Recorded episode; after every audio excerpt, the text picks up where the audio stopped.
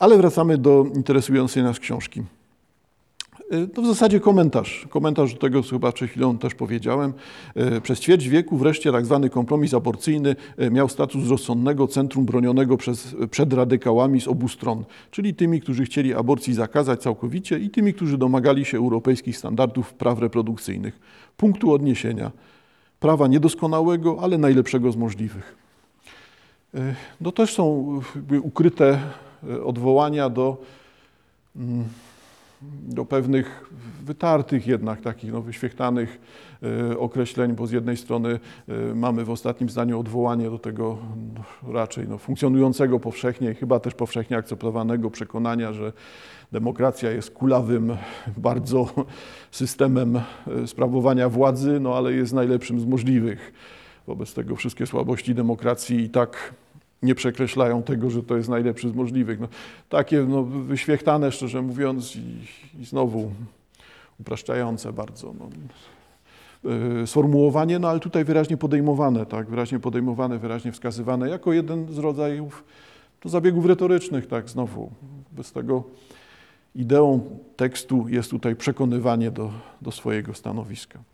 Co się wobec tego dzieje? No właśnie po tych wszystkich zabiegach, yy, wszystkich akapitach, retorycznych, y, pojawia się fragment, który dla mnie jest najbardziej interesujący. I jest on w tym rozdziale najdokładniej wyjaśniany jako zjawisko, z którego trzeba zdawać sobie sprawę. I to jest dla mnie interesujące w tej książce. Czyli kolejny akapit. Protesty w 2016 i 2020-2021 roku pokazały, że ten sposób myślenia się wyczerpuje. Ten sposób myślenia o kompromisie aborcyjnym. Prawa kobiet przestały być tematem zastępczym. Okazało się, że są w stanie zmobilizować setki tysięcy ludzi do wyjścia na ulicę, narażenia zdrowia, poświęcenia czasu i energii. Także moralny monopol Kościoła ewidentnie się skończył, a jego autorytet, sądząc po lawinowym spadku religijności u młodych Polaków, e, Polaków, jesteśmy światowym rekordzistą w różnicy pomiędzy znaczeniem religii dla osób przed i po czterdziestce, dogorywa. Po raz pierwszy od 30 lat mamy realną szansę zmienić najpierw język, jakim się mówi o aborcji, a wraz z językiem prawo. Więc zauważcie Państwo, że tutaj właśnie wprost dotyka e, wężyk tej kategorii kształtowania języka, kształtowania języka mówienia o świecie. Co z tego wynika? Nie chodzi o to, jaki jest świat w rzeczywistości, chodzi o to, żeby stworzyć język, który następnie zbuduje rzeczywistość. Język poprzedza rzeczywistość. Ciekawe spostrzeżenie i wygląda na to, że jest bardzo nośne, tak? Bardzo wiele wniosków można z tego wyciągnąć. Interesująca sprawa. Ideologia poprzedza świat. Czyli najpierw mamy wymyślenie pewnego konceptu, wymyślenie pewnej struktury, a potem okazuje się, że ta struktura, ten język zakorzenia się w świecie. Bogiem a prawdą nie jest to znowu jakieś bardzo odkrywcze spostrzeżenie. Za chwileczkę będziemy mieli przykłady ze współczesnych mm, analiz posługujących się takim sposobem myślenia o świecie. Ja znowu ze świadomością uproszczenia wskazałbym na to, że to nic innego jak przekonanie o magicznej roli języka że mamy, że język posiada funkcję magiczną, tak jak posiada, y, posiadał wszystkie swoje te y, klasyczne, klasycznie mu przypisywane y, funkcje dotyczące dotyczące impresyjności, ekspresyjności, już zostawmy sobie tutaj teorię. Tutaj zajmuje nas natomiast to, co jest funkcją magiczną, czyli właśnie język, który konstytuuje świat, język, który tworzy to zauważcie Państwo, jest właśnie nic innego jak to magiczne przekonanie. Jeżeli coś mówię, to to się staje. Więc akt mówienia, akt nazywania czegoś jest aktem poprzedzającym istnienie. Jeżeli tak popatrzymy nawet na teksty religijne, to ta magiczna obrazowość pojawia się. Przecież no znowu powiem oczywistość, jak Państwo widzicie, księga, księgę rodzaju Biblii, no to opisywanie stwarzania świata jest właśnie opisywaniem świata poprzez stwarzania świata poprzez język. Bóg mówi, stań się. I to jest realizowane. Wobec tego Bóg mówi. Jest tutaj niczym innym jak ilustracją Księgi Rodzaju. Jest poetyckim zapisem, nie zapisem protokolarnym, tylko jest właśnie ciągiem obrazów. Tutaj liczą się cechy, liczą się, hmm, liczy się to, co powiedzmy dla nas definiuje rolę Boga, a nie, nie liczy się sam e, obraz. Ale wracając do tego obrazu, no właśnie ten obraz pokazuje usytuowanie języka. Języka, który ma charakter sprawczy. Jak gdyby Zauważcie Państwo, to jest znowu powszechnie, powszechne zjawisko. Jeżeli język potraktujemy właśnie jako siłę sprawczą, no czyli nic innego teraz nie powiedziałem, jak właśnie uznamy to, że język jest fundamentem magii, e, no to będzie oznaczało, że im więcej o czymś mówię, tym bardziej to się staje. I nagle mamy taką paradoksalną sytuację. Nie rozmawiajmy o tym, co jest złem, rozmawiajmy tylko o tym, co jest dobrem. Tak? Pomińmy wszystko to, co jest złe milczeniem, a rozmawiajmy tylko o tym, czym jest dobro. I zauważcie Państwo, że nagle zrobiłem komentarz do tego, że przywiązanie do magiczności języka, ono jest naprawdę chybione, naprawdę to jest mylne przekonanie. Przekonanie o tym, że język ma siłę sprawczą, nagle powoduje stanowisko tak, takie, które e, nagle ujawnia się to stanowisko, które e, widzimy w dyskusji medialnej ostatnich lat, tak? Czyli e, duchowni mówią, nie rozmawiajmy o pedofilii w kościele, ponieważ to nam umacnia pedofilię w kościele, buduje fakt mówienia o pedofilii w kościele, sprawia, że ona się staje. Nie mówmy o tym, mówmy o tym, co jest dobre i dużo rzeczy jest dobrych w Kościele, no to w takim razie mówmy tylko o tym, co dobre, nie mówmy o tym, co złe. Umacniajmy dobro, milczmy o tym, co złe. W tym nie ma żadnej prawdy religijnej. To jest no, typowy błąd. Błąd, moim zdaniem, wynikający właśnie z tego nieuświadomionego przekonania o magiczności języka, że to podejście jest właściwe że to się dzieje, tak, że język tworzy świat. E, także zauważcie Państwo ciekawe, tutaj e, oczywiście to, co powiedziałem w ostatnich minutach, to nie są wcale e, sądy, które opisywane są w książce Wężyk. Ja tylko rozważam pewną metodę, metodę przyjętą, metodę, pewien punkt widzenia, światopogląd uwidaczniający się w książce Aborcja jest co skłania mnie właśnie do tych rozważań wokół językowych. Nie jestem w nich sam, tak? ponieważ tak jak zauważałem, autorka tutaj też te rozważania o języku prowadzi. Prowadzi. No to sięgnijmy wobec tego do autorki. Y, przywołam jeszcze końcówkę poprzedniego akapitu. Po raz pierwszy od lat 30 mamy realną szansę zmienić najpierw język, jakim się mówi o aborcji, a wraz z językiem prawo. No to wypadałoby to wyjaśnić, co to znaczy zmiana języka. Y, odpowiednie słowa, przekonuje George Lakoff, językoznawca z Berkeley, są kluczowe, gdy chcemy doprowadzić do zmiany społecznej. Czyli mamy propozycję, należy stworzyć język, wprowadzenie języka wywoła zmianę.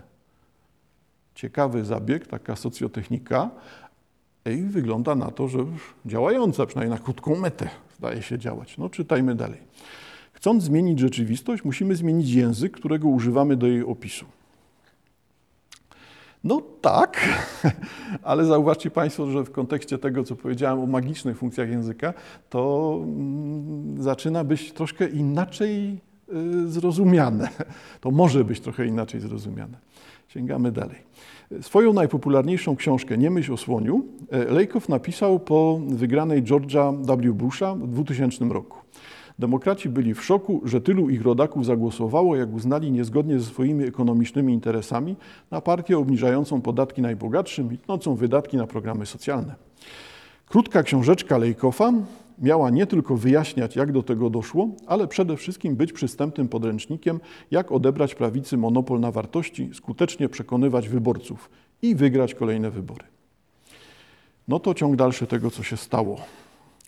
Konserwatyści twierdził, lejków są skuteczniejsi w sprzedawaniu swoich programów. Nie dlatego, że ich pomysły są koniecznie lepsze. Idea, że prawda nas wyzwoli, to w polityce szkodliwe złudzenie. ale ponieważ lepiej opanowali sztukę narzucania swojej narracji. No, zauważcie Państwo, że tutaj książka y, Aborcja jest, y, rok wydania 2021. Tutaj świadomość tej narracyjności świata, świadomość funkcjonowania opowieści o świecie, no to jest to, o czym już kilkakrotnie w czasie naszych spotkań mówiliśmy. No to wygląda to na pewną oczywistość, nie? że tak jest, tak? że przynajmniej się o tym mówi. To, na ile to tworzy świat, no dalej uważam za dyskusyjne, no ale obecność tej świadomości równoległych opowieści i walki pomiędzy opowieściami o świecie, no współcześnie jest bardzo ważna. Trzeba zdawać sobie sprawę z tego, że tutaj tak to funkcjonuje w ostatnich latach. Czyli lepiej opanowali sztukę narzucania swojej narracji. Dalej cytuję. E, słowa nigdy nie są przeźroczyste i niewinne. Nie odzwierciedlają świata, tylko nasze rozumienie świata. Rzeczywiście no, nie, ma czego zakwestionować. Tak? To, co mówię o świecie, nie oznacza, że ten świat taki jest, tylko oznacza to, że to ja ten świat tak rozumiem to jest ewidentnie ciąg jednostkowych e, zjawisk, jednostkowych odczytań świata. I co najważniejsze, te słowa aktywują w mózgu ramy, czyli struktury umysłowe, które kształtują nasze cele, plany, metody działania, postrzeganie świata. Czyli chcesz ukształtować świat, myślę teraz tak, jak proponuje tutaj Wężyk, musisz zbudować w głowie innych ludzi taki świat ze słów, który następnie będą oni urzeczywistniać. Bardzo ciekawe. Zauważcie Państwo, że nie będzie to występowało po jednej ze stron, tylko to są zjawiska, które omawiane są niezależnie od opcji politycznej albo niezależnie tutaj od y, stanięcia po stronie za czy przeciw aborcji. Czyli te operacje są dokonywane po obu stronach. Stwórz świat ze słów, wpisz świat ze słów w głowy ludzi, i wtedy ci ludzie będą ten świat właśnie realizować. Co jest moją uwagą tutaj? Świadomość istnienia takich zjawisk, duży plus dla książki Wężyk, że to właśnie ujawnia, świadomość istnienia takich operacji, pokazywanie, że to na tym polega, powinno być szczepionką. Powinno działać jak szczepionka, czyli po odkryciu tego typu zjawisk powinniśmy być odporni na wypowiedzi innych ludzi, którzy starają się nam coś włożyć do głowy. Bo jeżeli ktoś nagle będzie w oratorski sposób przekonywał mnie do jakiegoś stanowiska, no to oznacza, że ma w tym cel. I ten cel mogę uznać, mogę nie uznawać, ale powinienem świadomie coś z tym zrobić, a nie być bezmyślnym realizatorem. Niestety to jest to, co też wszyscy widzimy w ciągu ostatnich lat.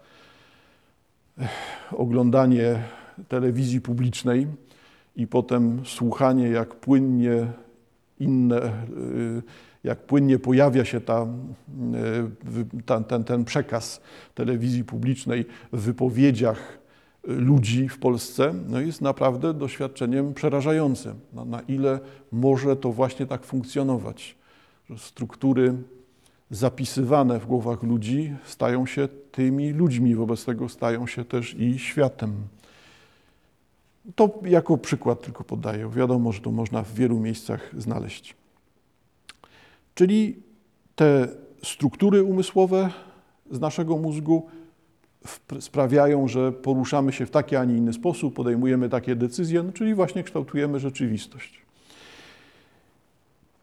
Ciąg dalszy cytatu. Nie możesz dyskutować z politycznym oponentem używając jego języka, bo tylko wzmacniasz jego przekaz. Jeśli ktoś ci powie, nie myśl o słoniu, Nie jesteś w stanie wykonać tego zadania, bo będziesz myślała o niemyśleniu o słoniu. Słoń wciąż tam będzie. Czyli mamy do czynienia ze świadomością tego modelowania, modelowania umysłów ludzi, modelowania. Ja teraz jestem w kontrze do książki przez obie strony, czyli modelowanie występuje zarówno po stronie, stronie e, pro-life, jak i po stronie pro-choice, czyli i zwolennicy, i przeciwnicy też należą do tego samego modelu. To sprawia, że znowu jakoś tak nie, nie, nie chce mi się zapisywać do tych modeli. No i przykłady z Polski. Podobnie jest z polską debatą aborcyjną. 30 lat temu Kościół zrobił lingwistyczny blitzkrieg. Wygrał język i wtłoczył nas w ramę konserwatywną i płodocentryczną. Katolicką wersję opisywanej przez Lejkofa patriarchalnej metafory surowego ojca. Rama ta zakłada, że dzieci rodzą się złe, w tym sensie, że dążą do przyjemności, zamiast postępować słusznie. Dlatego trzeba je wytresować za pomocą nagród i kar, częściej kar, nauczyć odróżniać dobro od zła. Bo jest tylko dobro i zło, żadnych odcieni szarości. Zrobi to surowy ojciec, nieomylny autorytet moralny, który chroni rodzinę przed niebezpiecznym światem, ale wymaga za to bezwzględnego posłuszeństwa. Fragment ten nie dotyczy rodziny, tylko dotyczy patriarchatu. Patriarchatu rozumianego i jako pozycja mężczyzny w rodzinie. Znowu widzicie Państwo ten, no, specyfikę języka feministycznego, e, ale jednocześnie przecież te zdania dotyczą konstrukcji patriarchalnej, w której rolę ojca przejmuje Kościół, no więc tutaj Kościół katolicki. On jest tym ojcem.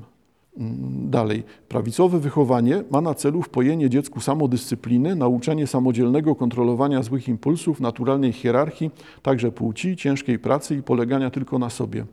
Bez dyscypliny nie ma bowiem nie tylko moralności, ale i finansowego sukcesu, a on jest główną miarą wartości jednostki. Dlatego nawet tak zwane centrum przez lata nieodmiennie deklarowało, że nie jest za aborcją na życzenie, bo trzeba było się zabezpieczać i trzeba było myśleć o konsekwencjach, cytaty z wypowiedzi, e, a, znowu cytat, aborcja to nie antykoncepcja. Dalej, niechciana ciąża w tej optyce jest dowodem braku samodyscypliny, bezmyślnym uleganiem zwierzęcym impulsom, a osoby nieodpowiedzialne muszą ponieść konsekwencje swoich czynów, bo inaczej się nie nauczą. To wręcz dla ich dobra. No i tutaj rozumiemy znowu, że jest to punkt widzenia, że jest to ciąg zdań określających w taki sposób model i do tego modelu trzeba się odnieść, po prostu albo go uznać, albo przemyśleć, albo odrzucić, ale zdawać sobie sprawę z tego, że jest to punkt widzenia. Punkt widzenia, który jednak też trudno w całości odrzucić, bo to nie jest nieprawda. Nawet jeżeli mówimy o pewnych modelowych rozwiązaniach, systemowych uproszczeniach, no to dalej mówimy o czymś, co jest interesujące. Może brzmi brutalnie, ale na pewno warte zastanowienia. Yy, znów cytuję. Nasz rodzimy katolicki wkład do amerykańskiej prawicowej ramy to stygmatyzowanie seksualności i fetyszyzacja cierpienia. Nie jestem pewny, czy to jest tylko polski wkład, e, no ale no tak proponuje tutaj Wężyk, że tak to można rozumieć. E, wobec tego, co to jest stygmatyzacja seksualności i fetyszyzacja cierpienia? E, ciało jest nieczyste, zwłaszcza kobiece, więc rączki na kołdrze, nie dotykaj się tam i nie pozwól nikomu dotykać przed ślubem, bo to grzech. Ciało powinno budzić niepokój, najlepiej obrzydzenie i zawsze pewne poczucie winy. Fiksacja Kościoła na punkcie seksualności objawia się całą listą tabu. Masturbacja jest zła, antykoncepcja jest zła, seks małżeński jest zły, seks osób tej samej płci jest zły, seks nieprowadzący do prokreacji jest zły. Właściwie jedyny dopuszczalny, choć niechętnie seks, to ten między małżonkami. Najpewniej przy zgaszonym świetle i pod kołdrą, bo całe wychowanie nauczyło cię obrzydzenia do własnego ciała i tak dalej, i tak dalej, bo tutaj już jest ciąg przykładów. Zauważcie Państwo, że znowu ta retoryczność wypowiedzi zaczyna być na pierwszym planie. No, celem tekstu jest przekonywanie, no wobec tego miejmy po prostu świadomość, że taki jest cel tego tekstu. Nie są to wypowiedzi które starają się znaleźć poza dyskursem. To jest ewidentnie strona dyskursu, sposób mówienia. To jest jeden ze sposobów mówienia o mm, aborcji. No i wreszcie te zajmujące, zajmujące mnie najbardziej rzeczy, czyli analizy właśnie językowe ramę, ramę językową, to się pojawia tutaj, tę ramę y, uaktywnia narzucone przez Kościół słownictwo. Dziecko poczęte, matka z dzieciątkiem pod sercem, zabijanie nienarodzonych, życie, ruch pro-life. Nie uda się uchwalić cywilizowanej ustawy aborcyjnej bez zmiany języka debaty. Jak pisze Lejkow, przeramowanie to zmiana sposobu, w jaki ludzie widzą świat, zmiana tego, co uważane jest za zdroworozsądkowe. Ponieważ język aktywuje ramy, nowe ramy potrzebują nowego języka. Myślenie inaczej wymaga mówienia inaczej. Znowu ciekawa sprawa, już kilkakrotnie pojawiła się przed chwilą, na ile język kształtuje rzeczywistość. Wobec tego zmiana świata musi być poprzedzona zmianą języka. Uda ci się zmienić język, uda ci się zmienić świat. Omawiając ten cytat Lejkofa, też ze świadomością tego, że go upraszczam. E, wobec tego, co tutaj jest e, dyskusją, dyskusją wokół tych przekształceń językowych. Zauważcie Państwo, e, dlatego, znowu cytuję, dlatego należy z podobną żelazną konsekwencją mówić aborcja, zabieg, płód, embrion, ruch anti-choice, ultrakonserwatyści, zygotarianie. Nie wdawać się w debaty o człowieczeństwie zarodka, mówić dla odmiany o człowieczeństwie kobiety o jej życiu, o jej cierpieniu, o jej prawach, o jej podmiotowości i autonomii, które zakaz aborcji ogranicza. To ona ma być w centrum debaty aborcyjnej. Mamy widzieć całą kobietę, nie brzuch i nie płód w sercu. Czyli proszę Państwa, jeszcze raz, to jest typowa funkcja ekspresyjna języka. To jest coś, co pokazuje nacechowanie wypowiedzi emocjonalne i to jednocześnie jest ujawnianie funkcji impresyjne tego, że chcemy kształtować odbiorcę, chcemy na niego wpłynąć, tak, chcemy zbudować jego przekonania. Jednak ja znowu odkładam treść tej wypowiedzi, interesuje mnie bardziej to, co tu jest y, filozofią, tym budowaniem języka.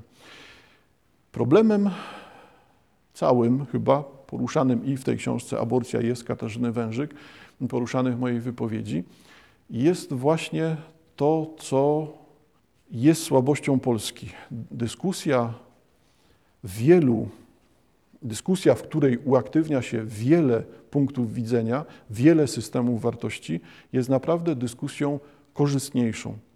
Tymczasem to, co tutaj jest realizowane, to jest dalej utrwalanie tego podziału na dwie opcje. Albo jesteś za aborcją, albo jesteś przeciw zabijaniu nienarodzonych bo tutaj zauważcie Państwo, na tym polega ta zmiana języka. Tak?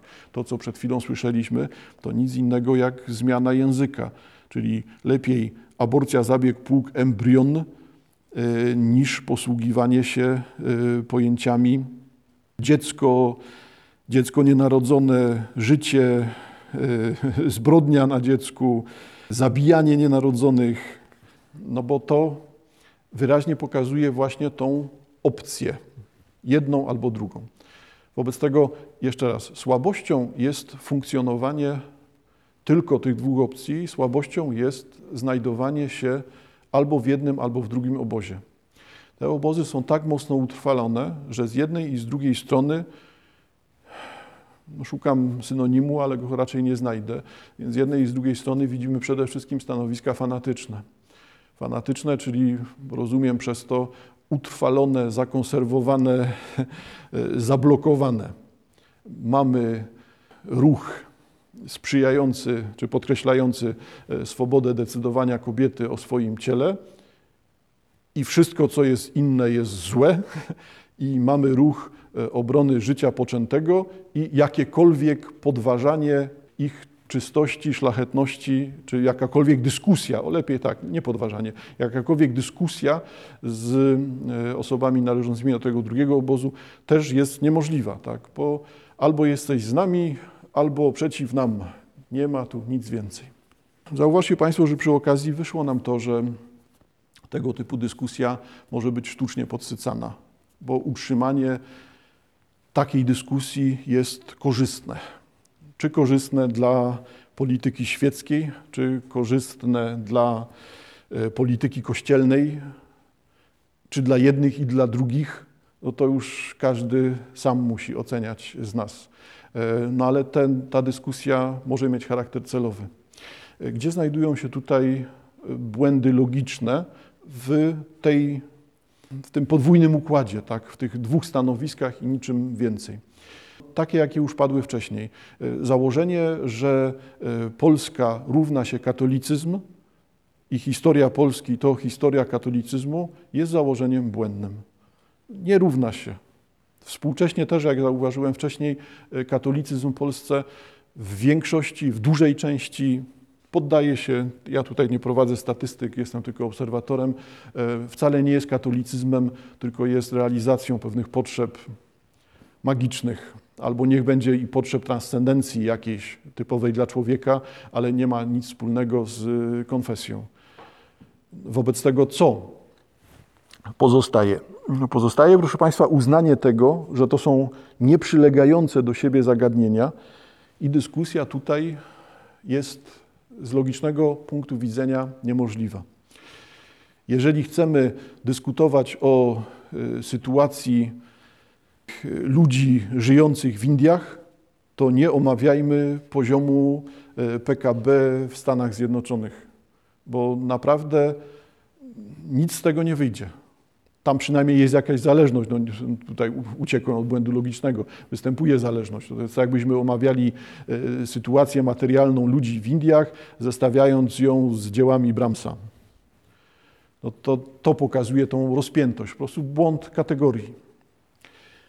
Na czym polega moim zdaniem, i to jest oczywiście mój punkt widzenia, też wynikający pośrednio z y, książki Wężyk, no bo zainspirowała mnie do tego, żeby jednak siebie określić w tym sporze. No, powiedzieć, no a co na to trzecia strona. Wcale nie zakładam, że to jest coś oryginalnego, co będę mówił. To, o czym teraz powiem, wygląda na to, że to raczej jest to stanowisko, które nie angażuje się w spór ani po jednej, po drugiej stronie. Jak brzmi to stanowisko? Tak jak przywołałem je Wcześniej, używając cytatu w innym kontekście, są dwie płaszczyzny: co cesarskie, co boskie. Jeżeli chcemy przekonywać do odpowiedzialności moralnego sposobu życia, niepodejmowania decyzji, których, na których cierpią, w wyniku których mogą cierpieć inni, czyli jednak trzeba przekonywać ludzi do tego, żeby podejmować Y, współżycie seksualne świadomie, z możliwością tego, że tam antykoncepcja antykoncepcją, ale zawsze może się okazać, że jest inaczej i trzeba zdawać sobie sprawę z tego już przygotowanym do tego, że skoro y, zaczyna się współżycie, no to też zaczynamy się liczyć z tym, że pojawiają się dzieci. Dotyczy to zarówno mężczyzn, jak i kobiet. Tak? Po prostu ja teraz nie mówię o antykoncepcji, mówię o odpowiedzialności to jeżeli chcemy przekonywać do tego typu stanowiska, to przekonujmy, bo ludzi trzeba przekonywać i ludzie powinni stawać się lepsi, powinni się doskonalić. Tylko zauważcie Państwo, że powinni oznacza, że to już od tysięcy lat powinni, no i dalej się mają starać. No i zdaje się, że to jest pewien konstans, że liczenie na to, że świat ulegnie tutaj zmianie jest jednak znowu uproszczeniem. E, wobec tego z jednej strony należy budować moralność w ludziach, należy budować odpowiedzialność, należy też, wypadałoby, no należy, znowu tak brzmi jak ja bym kaznodzieją był, należy uzasadniać, co jest dobre, przekonywać ludzi do tego, co jest dobre. A tutaj dobrem jest między innymi właśnie odpowiedzialność jest akceptowana seksualność, akceptowana cielesność, ale w całości.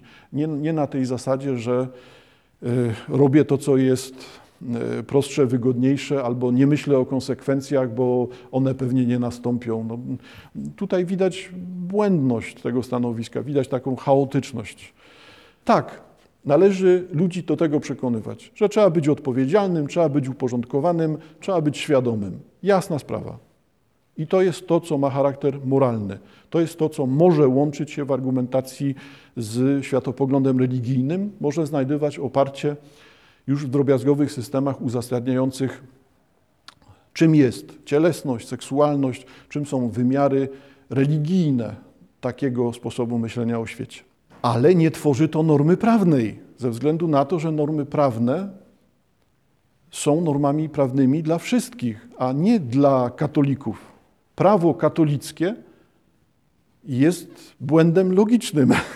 Prawo błędem logicznym ze względu na to, że musiałoby dotyczyć samych katolików. Skoro jest 100% katolików, ludzi z przekonania religijnych, z przekonania świadomych przynależności do tej konfesji właśnie, no to w takim razie twórzmy dla nich prawo katolickie. Tylko tyle, że to nieprawda. Tutaj jest rozjazd. Tu znowu widzimy tą magiczność. Magiczność polegającą na tym, że skoro mówimy, że wszyscy Polacy to katolicy i cała Polska jest katolicka i historia Polski jest katolicyzmem, to przecież tu jest taka masa gigantycznych uproszczeń, jak twierdzenie, że skoro Polak jest człowiekiem, to wszyscy ludźmi, ludzie są Polakami.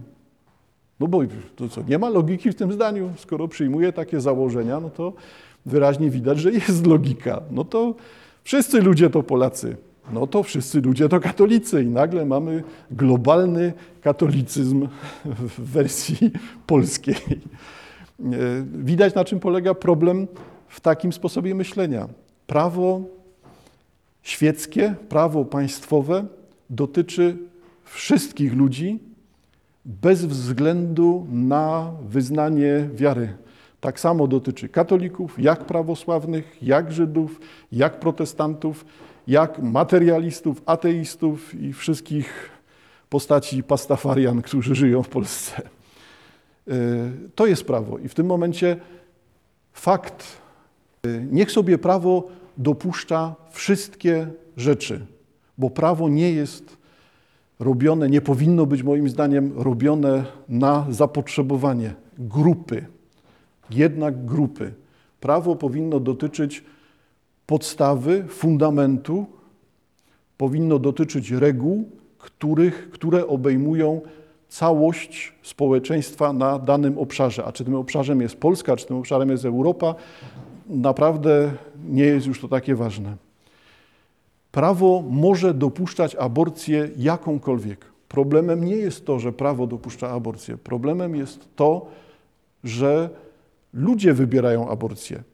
Wobec tego celem jest sprawienie, żeby ludzie, ludzie, no tak, bo ja rozumiem tutaj wspólną odpowiedzialność.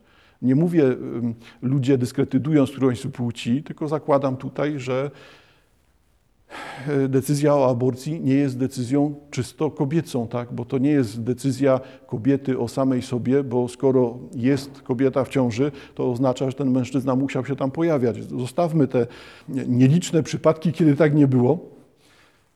Kto rozumie, ten wie. E, tutaj jednak zawsze wymaga to dwóch osób. Wobec tego odpowiedzialność też jest zawsze po stronie dwóch osób, stąd mówię o tych ludziach. Wobec tego zostawmy to ludziom, jeżeli ktoś należy do Kościoła katolickiego, to ma nie sięgać po aborcję, a aborcja w przepisach niech sobie będzie. Czy to oznacza dopuszczenie zła w prawie? No nie.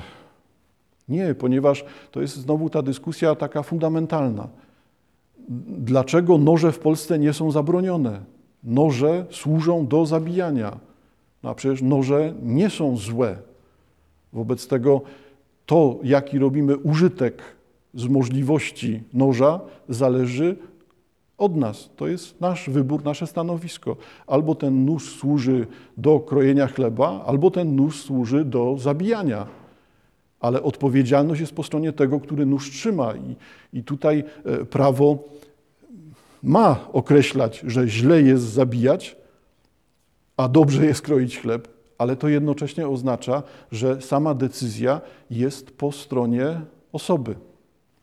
Czy tutaj docieramy do paradoksów, tak? Znaczy do paradoksu brzmiącego w taki sposób, że ja teraz mówię, e, skoro decyzja jest po stronie osoby, to oznacza, że należy usunąć z przepisów prawnych karę za morderstwo.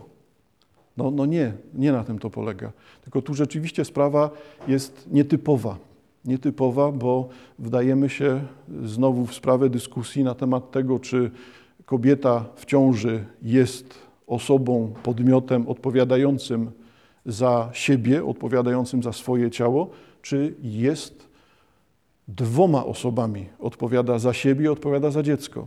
I tutaj odpowiedź znowu jest odpowiedzią zależną od tego, z jakiego punktu widzenia, z jakiego systemu wartości, światopoglądu, czy wreszcie religii omawiamy ten przypadek. Widać, że jesteśmy w rzeczy, w miejscu wyjątkowym. Wyjątkowym ze względu na to, że specyficzna sytuacja kobiety w ciąży, tej podwójności podmiotów, sprawia, że nie ma ekwiwalentu. Nie da się odnaleźć tego w prostym obrazie. Nie da się znaleźć, przynajmniej ja nie potrafię, znaleźć takiego przykładu, który pokazywałby, na czym polega to zjawisko, ten problem. I podejrzewam, że tu właśnie jest mm, powód tego, że ja zdaję sobie sprawę z tego, że moja wypowiedź też świata nie kształtuje, świata nie zmienia. Nie jestem w grupie zwolenników magicznej funkcji języka, ale rozumiem też sytuację tak, że że trzeba o tym mówić, trzeba o tym myśleć, trzeba zdawać sobie sprawę z tych punktów widzenia, e, trzeba widzieć, na ile, na ile wdawanie się w tą podwójność punktów widzenia nie usztywnia, nie unieruchamia. Jeżeli traktujemy pewne rzeczy jako pewniki, to przestajemy mieć możliwość dyskusji. To popadamy rzeczywiście w no, skrajny subiektywizm, tak, no, żeby nie powtarzać słowa fanatyzm. Tutaj trzeba zdawać sobie sprawę z tego, że wielość ocen, punktów widzenia, wielość podejść do y, aborcji jest tak duża, że jakiekolwiek jednowymiarowe podejście, takie właśnie jesteś w jednym obozie, w drugim obozie, y, jest krzywdzące jest krzywdzące, bo ono pokazuje tak, jakby sytuacja była rzeczywiście czarno-biała. No i to są znowu te uwagi wężyk e, o tym kasowaniu wszystkiego, co jest pomiędzy. Albo dobro, albo zło i pomiędzy tym jest e, zero. Co wcale nie oznacza, że ja teraz mówię o tym, zdecydujmy się na trzecią wartość, tak? Poza dobrem i złem. Nie, nie, nie. Nie. Zwracam uwagę natomiast na to, że e, rzeczą główną, charakterystyczną, ciekawą jest ujawnianie się pewnego modelu myślenia, opartego z jednej strony na chęci przynależenia ludzi do określonego obozu, przy czym ta chęć przynależenia współcześnie wygląda na czystą deklaratywność. Czyli nie chodzi o to, co ja naprawdę sądzę, nie chodzi o to, co moja deklara że deklaracja przynależenia do grupy zwolenników lub przeciwników aborcji powinna wpływać na moje działania, tylko jest to chęć stadnego życia. To jest też coś, co moim zdaniem tutaj wychodzi i wychodzi w sposób bardzo groźny. To, że ludzie muszą współcześnie, tak sądzę, czy też tak rozpoznaję, mają tą wewnętrzną potrzebę przynależenia do jednej lub do drugiej opcji i nie chcą, unikają tego, żeby nie znajdować się, nie być określonym. Nie, chcą siebie określać. A teraz zauważcie Państwo, że wszystko jedno, jak siebie określamy, to tak naprawdę jest to tylko deklaratywne. I tutaj jeszcze raz wraca sprawa magiczności języka, która naprawdę nie działa. Jeżeli ktoś mówi, tak, jestem przeciwnikiem aborcji, należy chronić życia od, od poczęcia do końca. Tak, tam wszystkie zagadnienia wrzucamy z tym związane. To to jest deklaracja, bo statystyka pokazuje, że i zwolennicy, i przeciwnicy aborcji tak samo z aborcji korzystają. Jedni wbrew deklaracjom, drudzy zgodnie z deklaracjami. W takim razie ci, którzy są zwolennikami aborcji, to ci, którzy akceptują ten stan i angażują się w to bez żadnych konsekwencji, bez żadnych wniosków dotyczących złego postępowania. I w tej grupie znajdziemy też tych, którzy będą e, świadomi tego, że e, przekonałem swoją kobietę do tego, żeby wykonała aborcji, jest mi z tym źle i ta kobieta, która wykonuje aborcji, dokonuje aborcji, skłoniona przeze mnie, tak samo z tego powodu cierpi, tak samo ta aborcja mnie uderza bo te stanowiska tam dalej funkcjonują. Przeciwnicy aborcji wybierają aborcję, zwolennicy aborcji cierpią z powodu aborcji. No i właśnie wracamy do punktu wyjścia, czyli do tytułu książki Wężyk. Aborcja jest. No jest, jest. Jest jedną z kategorii, która będzie uruchamiać nasze bycie e, ludźmi, uruchamiać to, żebyśmy siebie określali, żebyśmy podejmowali autorefleksję e, i żebyśmy jednak świadomie działali w życiu. A to, po której stronie tego jesteśmy, różnie jest. Raz jesteśmy w jednej grupie, raz w drugiej, albo jesteśmy w jednej, tęsknimy za drugą, bo to znowu jest specyficzne e, dla człowieka rozchwianie, niezdecydowanie, które również ludzi określa. E, Także patrząc z dystansu na tą książkę, tak jak mówię, no, e, ciekawy moment ujawniania się pewnych struktur społecznych, światopoglądów, pewnych pragnień, niezaspokojonych pragnień. No, pokuszę się jednak o dalszy ciąg, do ujawniania się pewnych słabości wewnętrznych. Tego właśnie, że ten instynkt stadny, który tutaj się pojawia, tego, że chęć posiadania jasnego światopoglądu, na który nie muszę się zastanawiać, czyli taki właśnie, taki, taka sytuacja, w której występują różne postacie no, fanatyzmu, jest czymś popularnym, jest czymś, co pokazuje kondycję współczesnego człowieka. No, interesujące, tylko jakby warto zdawać sobie sprawę właśnie z tego, że przecież zrobiłem listę słabości tego współczesnego człowieka. Czy to jest współczesny człowiek, czy dotyczy to tylko Polaków?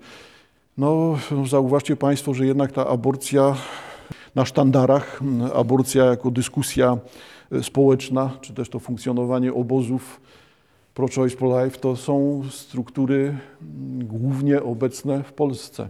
Czyli to właśnie ujawnia coś, kim jesteśmy my, ta grupa, ta grupa, ten język, to spojrzenie na świat między górami a morzem, akurat w tej części Europy. Tak, do tych słabości Polaków, do tego ujawniania się treści niepokojących, nieświadomych, polaryzacja, tak, stadność, mm, fanatyzm. No, warto wracać, no bo warto sobie zdawać sprawę z tego, czym te słabości są. Ale o tym już w czasie następnych spotkań. Dziękuję bardzo. Do zobaczenia.